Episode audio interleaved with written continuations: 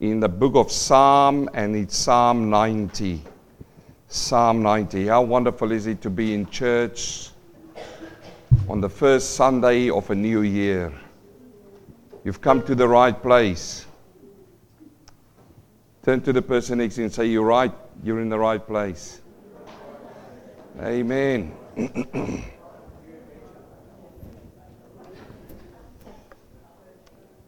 It is the best way to start a new year. I, uh, I can see how many people start the new year in different places. And that sort of set the year for them. I can tell you, brothers and sisters, we're going to need the Lord more this year. Amen? We need to hold on to Him because He is the author and the finisher of our faith. And it's so wonderful I was contemplating and meditating upon this uh, message today. It's not only the last week, but maybe for the last month or so. And uh, I asked the Lord, you know, what can we think about? What can we meditate and contemplate as we go into the new year?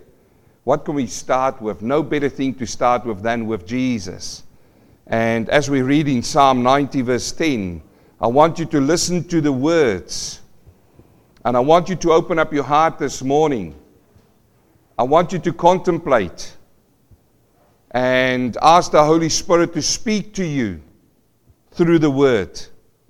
He says there, the days of your lives are 70 years. 70 years. Have you quickly worked out how old you are now and how far 70 years is away from you? 70 years are good years. He says 70 years, and if by reason of strength, they are 80 years. Now, I know a few people who've made it into the 90s. Uh, there might be people in here who's already past 80. And that is by reason of strength, not from you, not from anybody else, but from Him. Because let me tell you this morning that your very next heartbeat is dependable on, on Him, on Jesus, on God. Because He knows your life already when you were born. He's outside of time, we are inside time. He can see your beginning and the end in one, in one view. And this is so beautiful. He says 70 years, and by reason of strength, they are 80 years, and some are in the 90s, and there are people who went into their hundreds.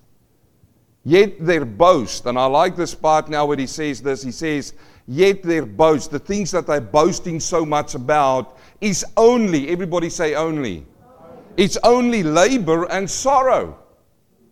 Think about the boastings that people do around these days. It's all about themselves, isn't it? It's all about their labors. The things that I've done with my hands and with my brain to put me in a position that I am today. And people are boasting about that.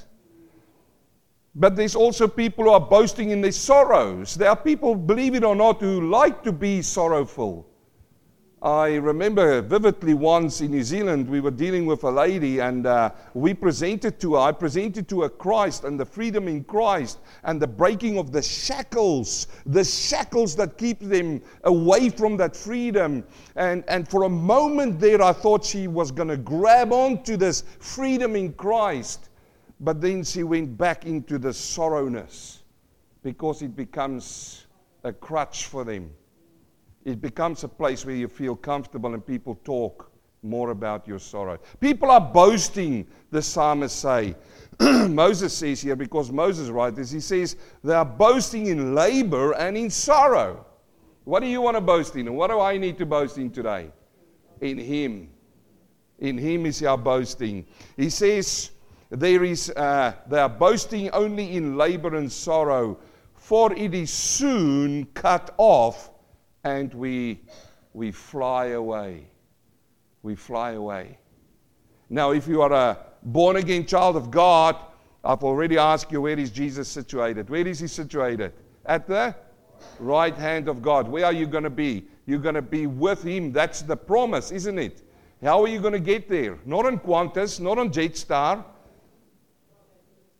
No, no, you are going to get there. You're going to fly away. You're going to, you're going to be with Him. Let, let me just say to you that the moment you die today and you close these eyes and life goes out of it, the next visual thing you will have is you will look into the eyes of the Son of God. And they are not blue eyes, they are not brown eyes. Yeah, they are not green eyes.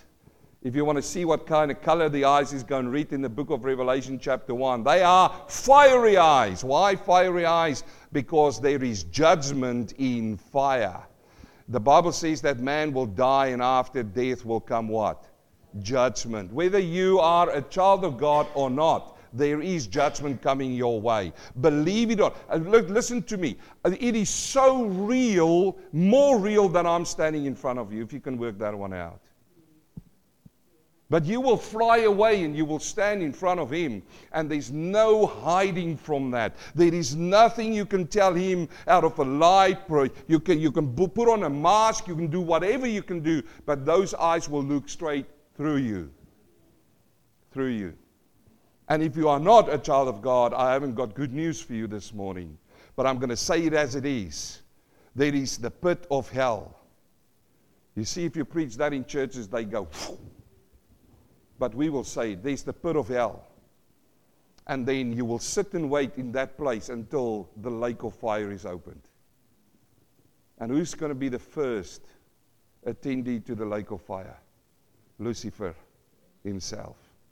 And that wasn't made for man. The saddest thing about the Word of God is that the, the lake of fire, the, the hell, is not made for man.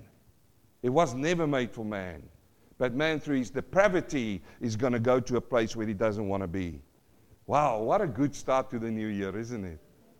But here we go. He says 70, and then he goes on to 80 years, and yet their boast is in all of the labors they do. Just listen to people when you talk to them what they're boasting in what they're boasting in, all these things that I have, all the things that I've done, all of these efforts that I've put in, and you look at it back and you show everybody all of these things. Let me just say to you this morning all of those things is gonna burn.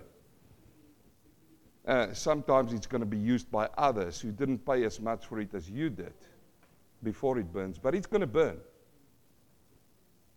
and then it's soon cut off. But I want to continue on to verse 11 because it's so beautiful when it says there, Who knows the power of your anger? Do you really know the power of the anger of God? I want to suggest, just suggest to you, no, you don't. We can't contemplate with our little brains and minds the absolute anger and the power of God. You can't. We just can't. But he says here now, who knows? Who knows the power of your anger? For as the fear of you, so is your wrath. And let me just say, uh, by just quickly saying this, that when we read in the book of Revelation, after the church has been taken out, that the wrath of God, the wrath of God is coming onto this earth. And listen to me, friend, brother, sister, for people listening online, you don't want to be on this earth when the wrath of God is coming here.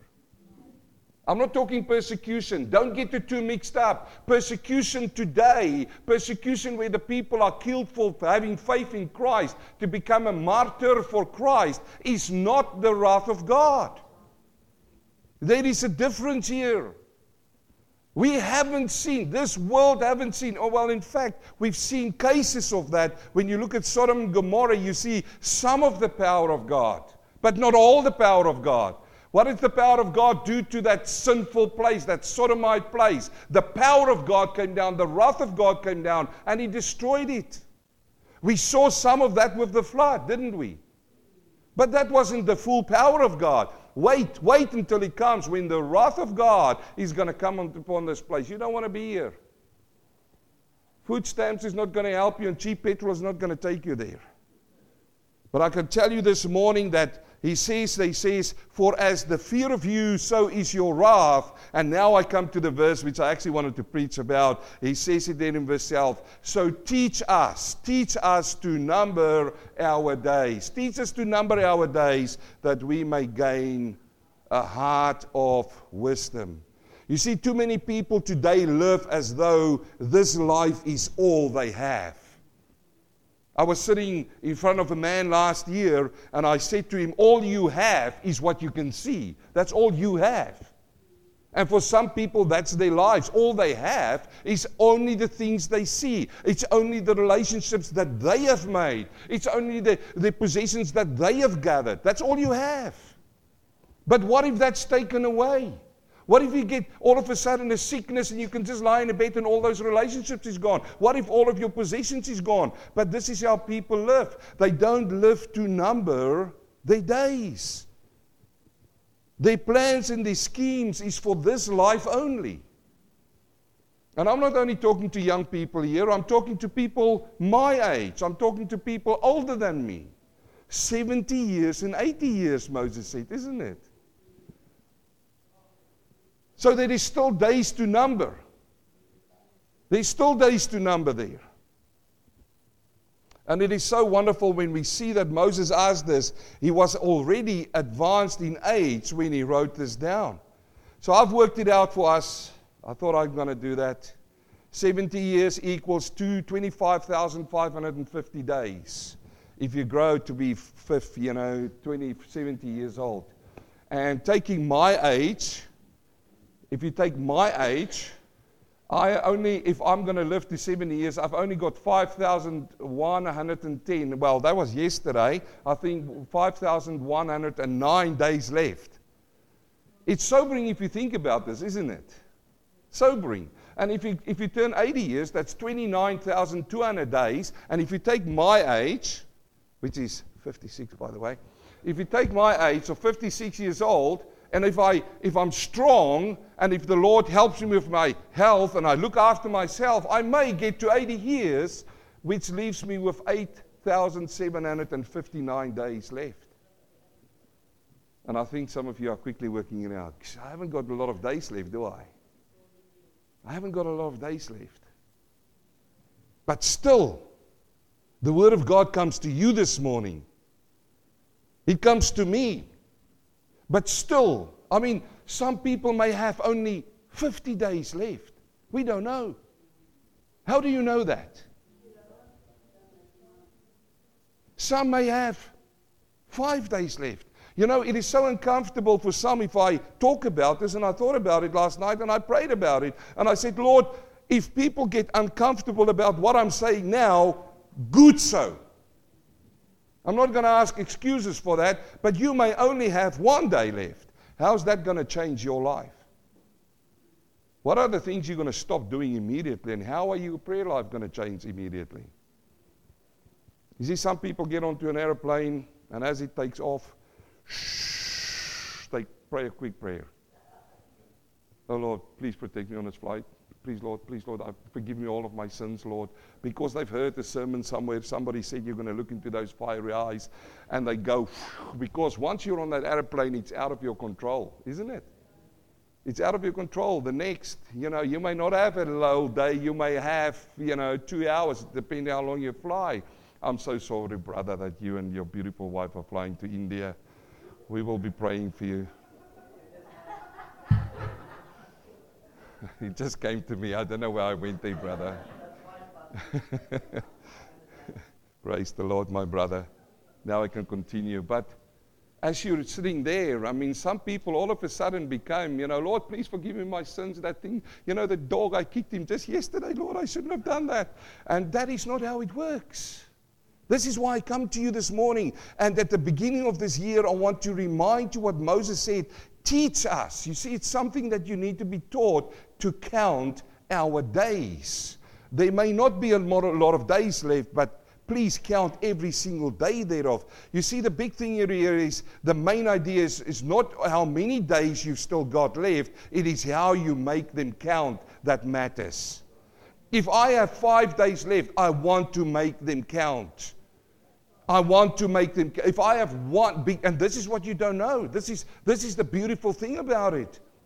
This is why you can't sit back and say, "Oh, wait a minute. In three months from now, or in a year from now, I'm going to make my days count. Then I will do that. Or maybe if I hear the bad news when the doctor comes to me and says, It is fatal, you've only got six months to live, then I'm going to make it count. The fact of the matter is, brother and sister, you don't know.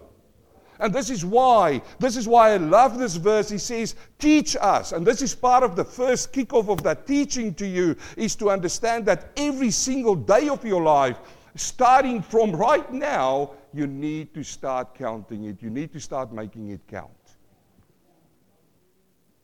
Now is the time. Not tomorrow. There's two words the Greek use. It's come up to me. One is kairos. Kairos is a divine time. The Bible says now is the time. If you are sitting here this morning and you don't know Christ, you've just been coming to church because it's a nice place to hang out and they give nice food, and you haven't come to the cross and you haven't repented of your sin, Kairos, now is the time to make right. Then there's another word, Chronos. That means it is, it is your life. It is, there's uh, times that happen after each other. But, you know, we need to make our days count. And this is the theme. It took me a while to get there, but I'm there embracing the present. We need to embrace the present. And this is one lesson that I'm, I'm still learning. I, am not standing here and saying to you that, hey, look at me. I'm by far not saying it. I constantly need the Holy Spirit to remind me to be in the present time. So I'm going to do an exercise this morning. I want you all to repeat with me. And if you're shy, you can say it with a soft voice. If you're not shy, shy say it loud so that those with a soft voice can get a lot of encouragement. Yes? I want you to read this with me, okay? Together, the whole church, out loud. I am here. I can hear. I am listening. I can see. And I am present. How did that make you feel? You see, there's some people who's already at the beach. I had to bring you back. I had to bring you back, and some people is already on that, I don't know where, at lunch. Let's do it one more time. I am here. I can hear. I am listening. I can see. And I am present. If you want to record that, every single situation you go in, repeat it before you go in there. I'm not a psychologist, but I'll let you one thing know. A lot of people go into conversations, and you can see when you talk to them, they are not listening to you. They are hearing you. I see all the wives in the church goes like this. they are hearing you, but they are not listening to you. And if you are not listening to somebody, then you are not present. You are not present. And you are missing some valuable things if you are not present. You are missing. You see, we all got cameras, and what we do, I find it so interesting. And I'm at that age now when I went through that stage where cameras was really expensive and you couldn't have a camera. And you see something happen, and you know what? You can look at everything because you were present. What a beautiful memory. You can still recall things. It's not on a film, it's not on a photo. But these days, people are taking photos and they are so concentrated to get the best shot that they are missing the experience. That's true. And then you take that photo, if it was in the old days, it goes into an album. For those younger guys, you know, it's a big book, you put little photos in there. And it goes into the garage and it, gathers dust. Until one day you clean the garage up and then you go, you open them up and you say, Oh, that was so wonderful. Isn't that right?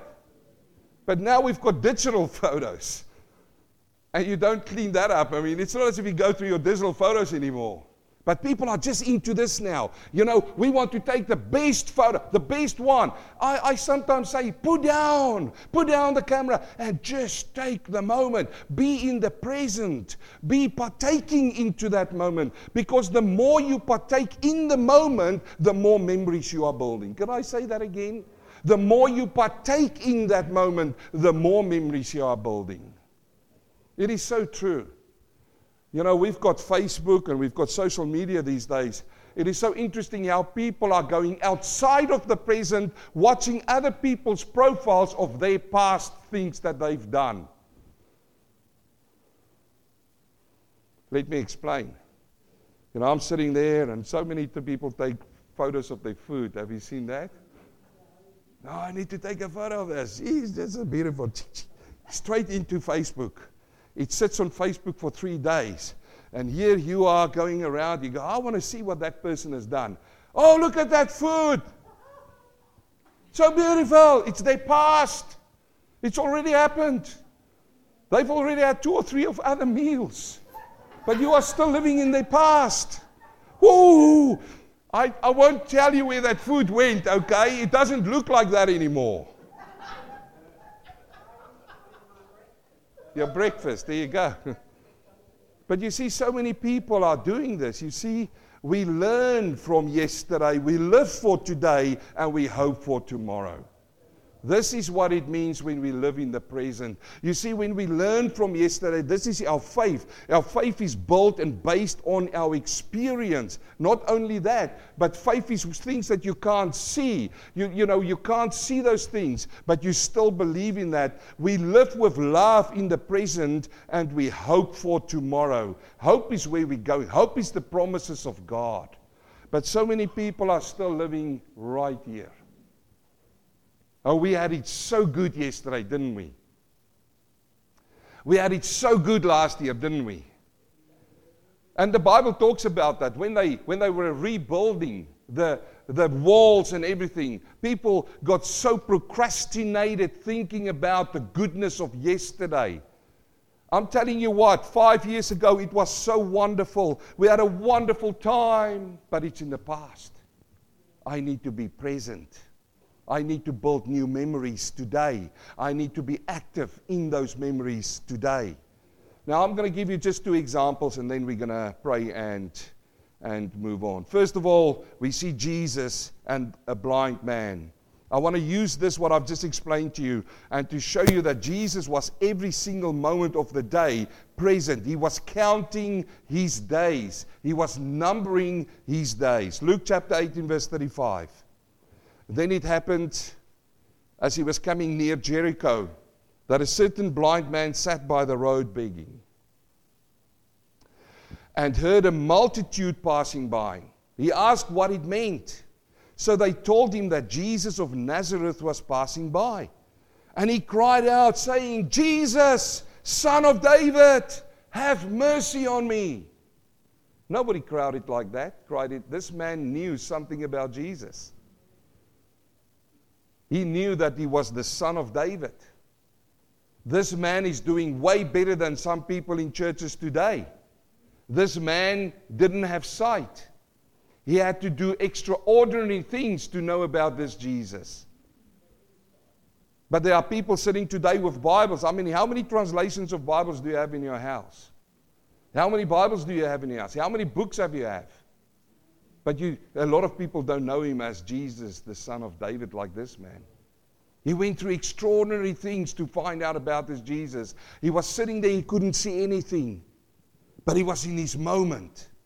And then he heard this commotion going past, all of these feet, the chatter, the noise levels went up the dust of, the, of, of most probably where they walked came into his nostrils. He, he realized something is happening. Then he shouted out, What's going on? And they say to this man, Jesus of Nazareth is coming through. And then he realized, I know that man. I've, I've learned about him. He's the son of David. And he started shouting out. Didn't know where he was, didn't know where Jesus was, but he was starting to shout out. Then those who went before warned him that he should be quiet. Oh, be you quiet out there. But he cried out and aloud more Jesus, son of David, have mercy on me. Jesus stood still and commanded him to be brought to him. And when he had come near, he asked him, saying, What do you want me to do for you? Isn't that wonderful? Isn't it wonderful? I mean, just think for a moment if Jesus is standing right in front of you today and he asks you this very same question, he looks you into your eyes and he says, What do you want me to do for you? What's your answer going to be? He asked this man, He says, What can I do for you? And he said, Lord, that I may receive my sight. Then Jesus said to him, Receive your sight. Your faith has made you well. And immediately, everybody say immediately. Now that's a miracle. That's a miracle. Immediately he received his sight. Let me just throw in something for you. What is a miracle? It is time. It is time. You see, a miracle always, God, because he, time belongs to him, takes time out of the equation. They could have given him self, miracle self, and in a year's time he can see. But now Jesus immediately made him see. And he followed him, glorifying God, and all the people, when they saw it, gave praise to God. So, why am I using this uh, to show you? And, and, by the way, there are mo- so many passages that I could have gone to, but I chose two for a specific reason. So, let's just do a few observations. First of all, we see the multitude passing by. The multitude is moving along. Where Jesus is, that's where we want to be. We see that a lot of people. And you know what, brothers and sisters? We can easily be caught up in the multitudes. We can. Isn't it right? We get so caught up with other people's issues. They talk about it, and if there's a small crowd about it, we become part of that. And we are often caught up in that. And so many times when you're caught up in the multitude, you can lose yourself and you are not in your present moment because you are following a stream. You know, God is going to ask you some time this year to go against the stream. He's going to ask that of you. He, God is going to ask you this year in 2024 to step outside of your comfort zone.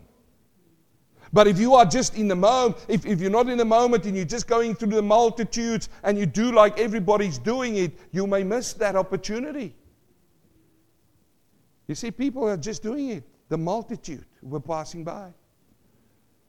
And, and by going with the multitude, you become selfish. Because you are now adapting to the, to, the, to the methods and to the thinking of the multitude. You are influenced by the multitude. What did they say to them? You see, he wanted to see Jesus, but they said to him, Be quiet. Why? Because I want to see Jesus. I want to be with him. They couldn't see the need of this man. No one wanted to pick him up and say, Let's bring you to Jesus. They heard what he wanted. He said, Jesus of Nazareth. No, no, Jesus, son of David. They knew he wanted to be with Jesus, but where was the person in that crowd to be in the present moment to see that there was a need for somebody and take that person and bring him to Jesus? Let me tell you, brothers and sisters, we in this church are just signposts towards Jesus. That's all I'm doing. I don't want you to become a follower of me. But all I'm going to do is you're going to come to me, you're going to say, Give me advice. I can give you a lot of advice, okay? Don't take them always, but I can give you advice. But I will point you towards the counselor, Jesus Christ. I want to take you to him. But this multitude moved past. And how many times do we find it because you're not in the present moment, you cannot see the needs of other people? But this man was in the moment. He knew he had to get to Jesus today because he may not be coming past this time tomorrow. and it's not as if he could just stand up and walk to Jesus. He was blind. And he had his moment. Maybe for you today is that moment. Maybe you are sitting here this morning and you are saying, I'm sitting like this man and I've had all this trouble all my life. I just can't work it out why my life is falling so apart like this man. You need to come into the moment and start numbering your days and come to Jesus Christ the Savior. And He's passing by this moment. Reach out to Him. This man was in the moment, he knew, I need to get to Jesus and I need to get to him today. And then we find Jesus. He was in the moment. Why? Because the Bible says he stopped. Now, I can imagine if you get a crowd around you, a lot of people become so important, isn't it? Haven't you seen that? You know, you take ordinary people, and, you know, I'm talking about pastors now and the church grows and it grows and, it, and all of a sudden the pastor becomes this really important person you need to send an invite, you know a, an appointment to him into his calendar Uh, let me just see. Um, yeah, maybe Thursday afternoon. Jesus was busy when he was walking there. He had people around him. They were throwing questions at him. He had, he had a place to go to. But when he heard this voice crying out, he was in the moment. He was present. He stopped. And guess what happened when he stopped? The whole crowd stopped. The whole crowd stopped. What's going to happen now? And he got this man brought to him. He says, What can I do for you? Jesus' question to you today is what can I do for you? You just need to reach out to him. Can you see this? This is people in the present. Now, let me move on to the second person. And we find it again in Jericho. This is why I cho- chose these two. In Luke chapter 19, if you just turn over to the next chapter, we read there about a tax collector. And then Jesus entered and passed through Jericho. That's where he healed this blind man. Now, behold, there was a man named Zacchaeus who was a chief tax collector and he was rich. There's two problems for the people in his day there. One is a tax collector. They didn't like the tax collectors. I mean, I hope nobody works for the tax collector in this church, but But, you know, those are generally people you don't like these days. But back then, they hated these people. Why? Because they stole from the people. They collected more than they had to collect. And the signs are here that this man was very good at what he was doing. He was rich. So here is a tax collector, and he's rich, the Bible says. No doubt you could see it in his clothing. And he sought to see Jesus, who Jesus was. See the difference here. Here is this man sitting there on the road. He was blind. He did everything he could in his power to find out about Jesus, the son of David. Here is this man who's got everything to his exposure. He's got money. I mean, he can download all the Bible apps. He can buy all the Bible books. He can do all the Bible courses you want to do, but he don't do that. But then he heard about this Jesus, and now he was trying to see this Jesus, who Jesus was. You get those people in the church these days as well. You get them. They're sitting amongst us. Who's this Jesus? You know, I'm just coming along because I can, I can just sense there is something happening. I don't know what it is, but it's there. And I love you. If you are one of those people in the church, praise the Lord, you are welcome because you're going to meet Jesus. And look at this now. I find it so fascinating. And he sought to see who Jesus was, but could not because of the crowd. You see, there's this crowd again. For he was also short in stature. So he ran ahead and climbed up into a sycamore tree to see him, for he was going to pass that way. And when Jesus came to the place, he looked up and saw him. He saw this small man with rich clothes in the tree. I mean, that would have been a sight, isn't it? It would have been a sight to see a man with his Gucci suit climbing into a tree. And here is this man standing. He's, he's a small little fella looking down, and Jesus is looking up at him. But I find this a beautiful picture here. And he says to him, Zacchaeus, make haste and come down, for today I must stay at your home. It is so beautiful words there. So listen what this man do. He made haste and he came down and he received him joyfully. But when they saw it, they all complained, saying, He's gone to be a guest with a man who is a sinner. You see, these people were not in the moment. They were not in the present time. They didn't see what's happening here. And I'm going to show you something which happened, which you may not have seen. This is the gospel playing out in front of your eyes. Jesus is in the moment. Zacchaeus, he's starting to get into the moment, and then bang, he's in the moment. Let's finish and I'll explain. In verse 8, he says, Then Zacchaeus stood and said to the Lord, Look, Lord, I give half of my goods to the poor. And I've taken anything from everyone, false accusation, I restore it fourfold. That's way more than the law, the law of his day would ask him to do. And Jesus said to him, Today salvation has come to this house, because he also is the son of Abraham. For the Son of Man has come to seek and to save that which was lost. Hallelujah. Hallelujah. So let's look at our observations. You see, he wanted to see who Jesus was. It is so easy for people to sit in church and go on other people's testimonies and never personally meet Jesus. And then they leave the church, and then people come with difficult questions to me and they say, Can you lose your salvation because this person was in church for so long? And I want to say to you, they've never met Jesus. If you've met Jesus personally and He's your personal Savior, you will never leave Him. You will not. You cannot.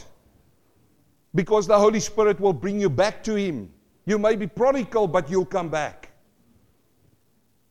You see, there was this pastor once, and he said a young man called him up. I think it was Warren Wiersbe, uh, one of the people I, I listen to sometimes. He said this man called him up as a young man. He says, Pastor, I just can't do it anymore. He says, What do you mean? He says, I can't be a Christian anymore. It's just too hard. You know, all my friends is doing all of these things, but I can't do that because I'm convicted. You see, the problem is, is he was standing one foot in the church and one foot in the world. And he became frustrated. And Warren said something to him which really would shock a lot of people. He said, So that's fine, go. Just leave. Just turn your back on Jesus, go. Just do it. And there was the silence on the phone. And it's an awkward silence. And it continued on for a while. And this young man said, But I can't do it. You can't. And, and you see, here we see this is that you know, people just go on other people's testimonies. And if that is you today and you see the freedom of Christ in other people, but you haven't got it today, pray, ask Jesus that you will meet him. You want to meet him personally. You see, this man went into the tree. He climbed up there to see Jesus. Jesus see this rich man in the tree and he called him by his name. Have you noticed? He says, Zacchaeus, Zacchaeus, I need to go to your house. He knows your name. He knows your name, and this morning He's calling you by your name. You see, the world despised Him. He was a tax collector, He was rich. But Jesus looked, Jesus looked through all of those things. I, I no doubt I, there would be some people in the church and go, like they said, He's a sinner. What is they doing with that sinner there? Look, all of those money that he's stolen and all of these things. You're not in the moment if you look at that. You need to look at what Jesus can do. Jesus said to him, Come down. Come down. And this is where I see the beautiful gospel. He hasted, he made a decision. He made a decision.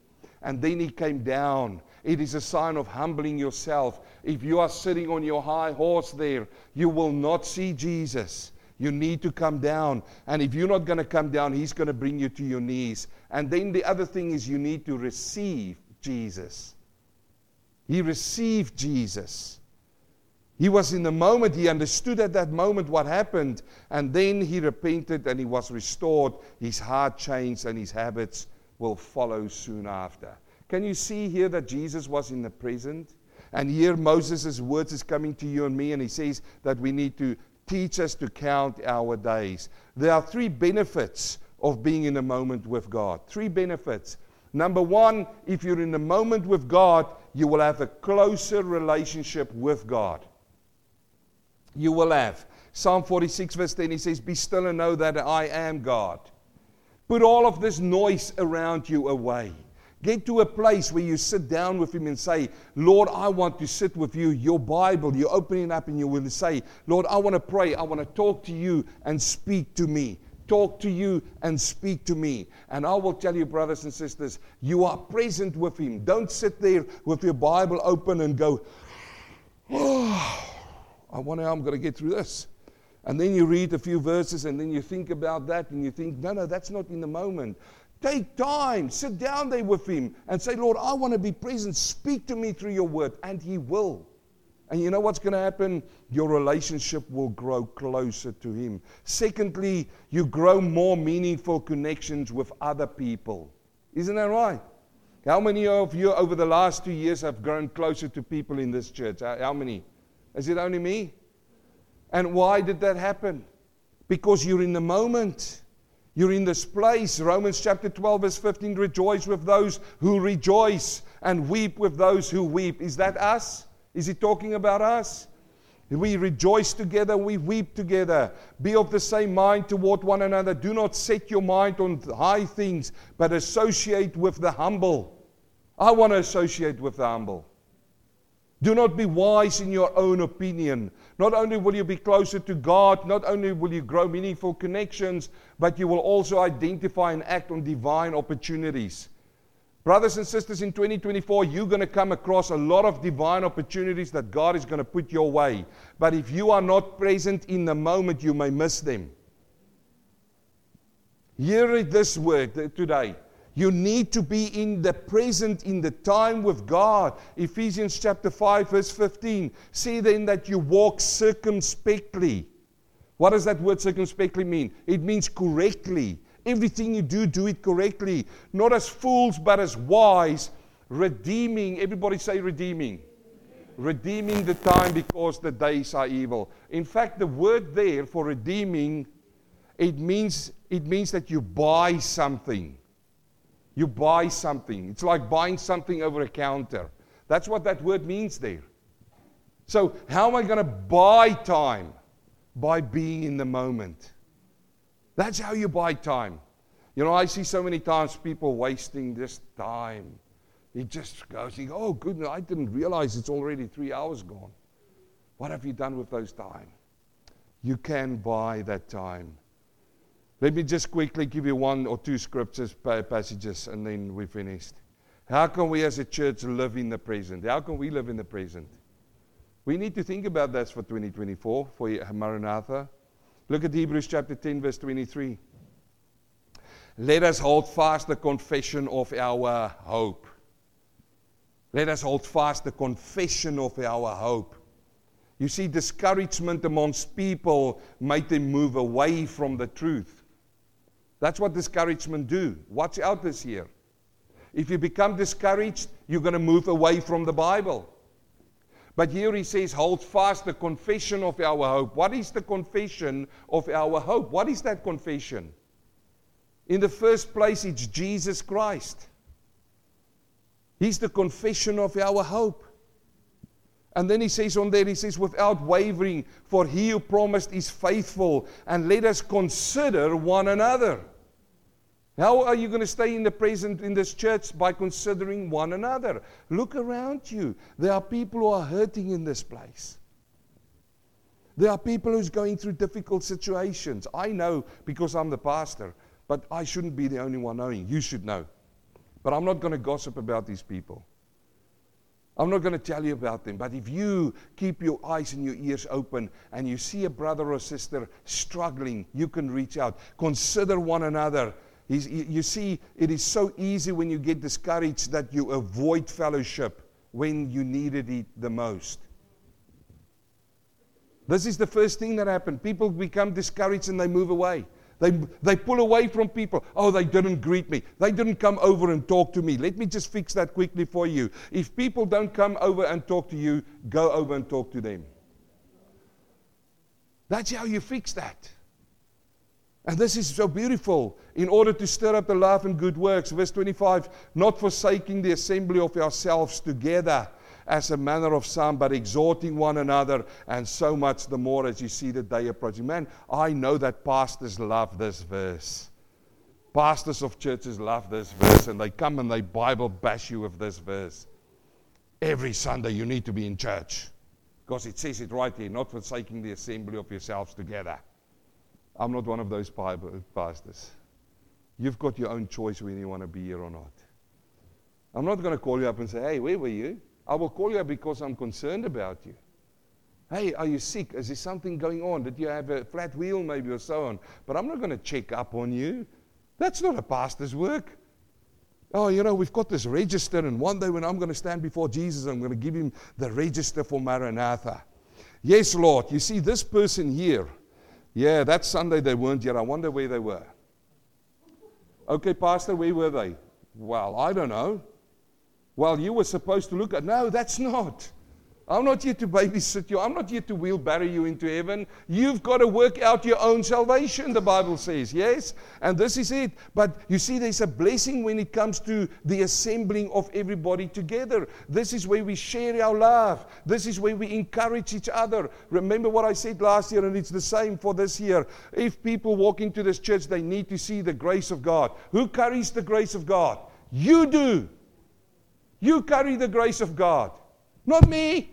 They're not coming. Look, if there's any person who came here for my preaching, correct your heart, okay? Because I'm going to disappoint you at some stage in your life. And if, if you are just coming for me to hear me preach, don't do that. Come here to encourage the body, and God will speak to you, and you will be much more fuller through that. It is so beautiful place to come. And, and look, I said it at the end of last year. It is such a blessing, brothers and sisters, to sit here like we now. There's a lot of work that goes into having this right now here. There's setting out of these things. There's packing it away. There's vacuuming. There's food that's going on next door. All of it is for the assembly to bless one another. Yes, but be in the present. Now, I'm actually finished preaching on that passage, but there's a beautiful verse which I said, Lord, I need to bring it into the sermon because I want to read this for you, okay? It's a beautiful verse for 2024, okay? And it's in Ecclesiastes chapter 3, verse 9. And if you remember this, go and read it and meditate this afternoon about it, okay? It says, What profit has the worker from that in which he labors? what profit has the worker from that in which he labors? And what did Moses say? Moses said, The work we do, the people come and they boast about their labors and their sorrows. You remember that? And here the, the writer comes and he says, What profit? What comes out of it? You know, we all work for something.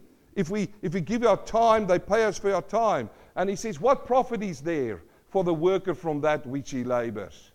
I've seen the God given task with which the sons of men are to be occupied. This says that you've got a work that you need to do and you will get some profit for that. But then there's also God given tasks. Can you see that?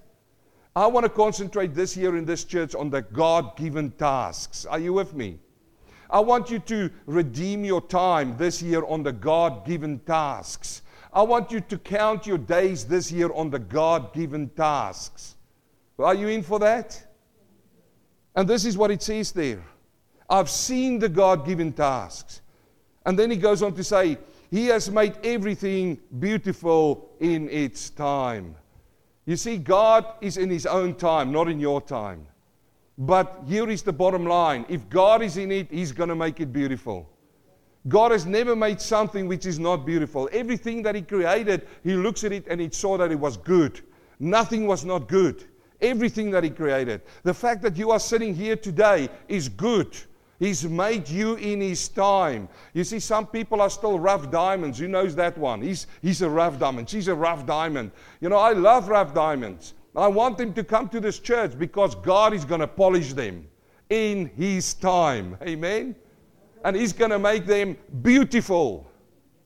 So, what you see now as a rough diamond, God sees as a beautiful pearl or a star. So don't look at people this year. Don't look down at people. People is going to irritate you. Th- that is happening. People is going to say something that's going to upset you, maybe in church where you don't expect it. Something is going to happen and, and you're going to go, oh, that is. I just want to say to you that God is still working. Amen. In His time, He's making everything beautiful. And then He says also He has put in eternity in their hearts. Praise the Lord for that. Can everybody shout hallelujah? hallelujah? Except that no one can find out the work that God does from the beginning to the end. Nobody can. We will hear it one day and understand when we die. I know that nothing is better for them than to rejoice and to do in their lives. Final, verse 13 and 14. And also that every man should eat and drink and enjoy the good of all his labor. Why? Because it is a gift of God. Let me just say, you might be sitting here and some people are doing well. God blessed them with a brain to be good in business. God put them in a position where they're doing well.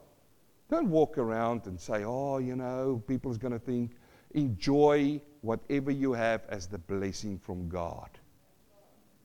Enjoy it. I, I find it so fascinating that, you know, people, uh, the Lord, uh, and this is not a prosperity church. There's people who are sitting here for so long, they will tell you. I'm not preaching prosperity here. That's from the pit of hell. It shouldn't be preached from a pulpit. But there are people, Abraham, God blessed him so much, didn't he? God blessed him. Solomon, uh, uh, King so- uh, Solomon. I mean, you can go through. If God has blessed you, enjoy it, but see it as a gift of God. And then, I preached a sermon last year bless others. Bless others. And then, verse 14, and now that whatever God does, it shall be forever. Nothing can be added to it and nothing taken from it. God does it that men should fear before Him. I want to say this to you. This year, God will give you something and He won't give you something. You will pray for something, He's not going to give it to you. And some things He will. But if He gives it to you, nobody can take it away. Okay? He says it right there. Nothing will be added to it and nothing taken from it. So, what am I saying? Hand your life over to Jesus and trust in Him alone. Yes? Do your things. Don't procrastinate. You get some of those people, they just go and sit on the couch and say, hey, Jesus is going to look after me. He's going to look after me. And well, you know, soon their tummy start to grumble and go, I need to get some food. Ah, there's McDonald's. No, no, do that. Praise the Lord. That which is already been is that which has already been, and what is to be has already been. And God requires an account of what is past. We will all give an account, each one of us, of what is past. So if somebody grabs my beautiful wife, we will sing one song. I want us to do this one more time. The whole church, go with me. One more time. Everybody, I want everybody to hear your voice. I am here. I can hear. I am listening. I can see. I am present. Amen.